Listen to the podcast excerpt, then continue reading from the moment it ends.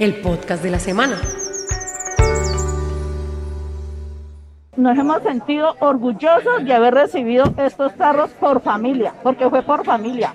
Y muchísimas gracias, que el Señor los bendiga. Con estas palabras de felicidad y agradecimiento, 67 familias de las veredas Caimital, Romeritos y del corregimiento Ocache del municipio de Viges recibieron por parte de la CBC tanques de almacenamiento de agua potable para sus hogares con capacidad de 250 litros. Esto ayudará a la problemática de escasez de agua en época de intenso verano. Jairo García, presidente de la Asociación de Acueductos de la Vereda Caimital. Me parece excelente porque esta es una comunidad supremamente pobre, donde no tienen los recursos para hacer un tanque y eso les va a servir para poder recolectar el agua, sea de lluvia o tener abastecimiento de agua. La entrega de estos tanques se originó a través del compromiso adquirido por el director general de la CBC en el último encuentro ambiental regional con autoridades municipales, donde el director conoció la problemática del agua de estas familias Juan David García Guerrero, alcalde de Viges. En ese espacio de participación ciudadana que nos dan los alcaldes, contamos la situación tan crítica que tienen estas veredas y corregimientos del desabastecimiento de agua. El gobierno de la gente le queremos dar las gracias al director general, el doctor Marcos, por el cumplimiento de este gran compromiso que teníamos con la vereda Caimital, el corregimiento de Ocache y la vereda Romerito. Vale mencionar que hace siete meses estas comunidades no han sufrido de cortes del suministro de agua potable.